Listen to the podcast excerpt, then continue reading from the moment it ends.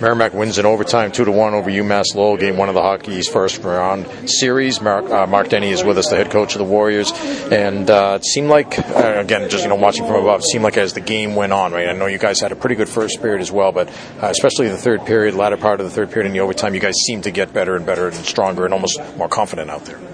Yeah, it's these are two teams that know each other pretty well, even though we haven't played prior to last weekend. I thought it was a hard-fought game. I thought either team could win. I actually thought we played pretty good in the first period, and they ended up scoring. But they played well, too. We didn't do a great job of getting on them.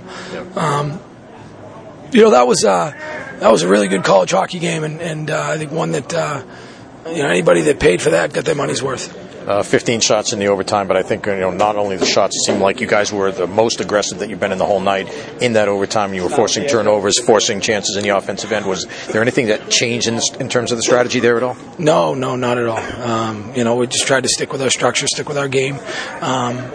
If anything, we did a better job of keeping it simple and just getting pucks to the net. I thought in the second period, definitely the third, we're just passing up opportunities to shoot the puck, and they're a good defensive team. If you wait, they're going to gobble you up. So, we did a good job, I thought, of getting more pucks to the net. But other than that, no, I thought both teams' energy is an issue. One guy was involved in both goals, Sammy Tavernier. I thought he had one of his better games for you guys, but not only the assist, but also looked like he took a hit to make that play on the overtime winner. He was working in the corners on the game on the goal that tied it, but also he was getting in there, working hard, being dirty. I thought he had a pretty good game tonight. Yeah, I thought he did too. And he's really hard on himself, and it's just a matter of it's a game of mistakes. You're going to make mistakes. You're not going to play perfect hockey. As long as you're playing hard and you're competing, moving your feet, all things that I thought he did. Yeah. I was on him a couple times. I thought he could have shot the puck a little bit more. As it is, he still had 5 shots on net, yeah, and a bunch of opportunities. So I thought he played a good game tonight. I really did. He's just got to. He can't be so hard on himself. He's got to realize that he played well tonight. Even though he may have not have played a perfect game, he still played pretty well. I was going to say, he was one of the guys that had some of your better chances in the first period, didn't score, but it seemed like, eventually, you talk about it, you work hard and do good things, eventually you get rewarded. Was that important, for you to see that happen for him tonight? Yeah, absolutely. For all of our guys. It's great for someone on the bench to see it, you know what I mean? And then you realize, hey, I got to work harder. So, no, I thought he played well. I thought that line played pretty good.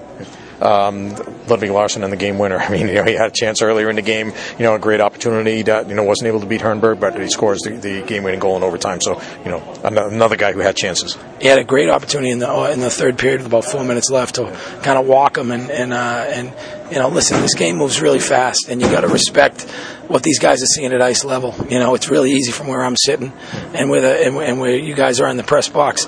I know he was kicking himself when he came back to the bench because he knew he had a better opportunity. So it was nice to see him get the goal. And on the game-tying goal, great work behind it. As we mentioned, Brett Sini, also Sammy Tavernier, and then Chase Henning scoring where he's scored an awful lot of big goals in his career. Yeah, well, it's funny, you make that play below the goal line, you spread the zone a little bit, and then we were able to get it to the front of the net. So just execution.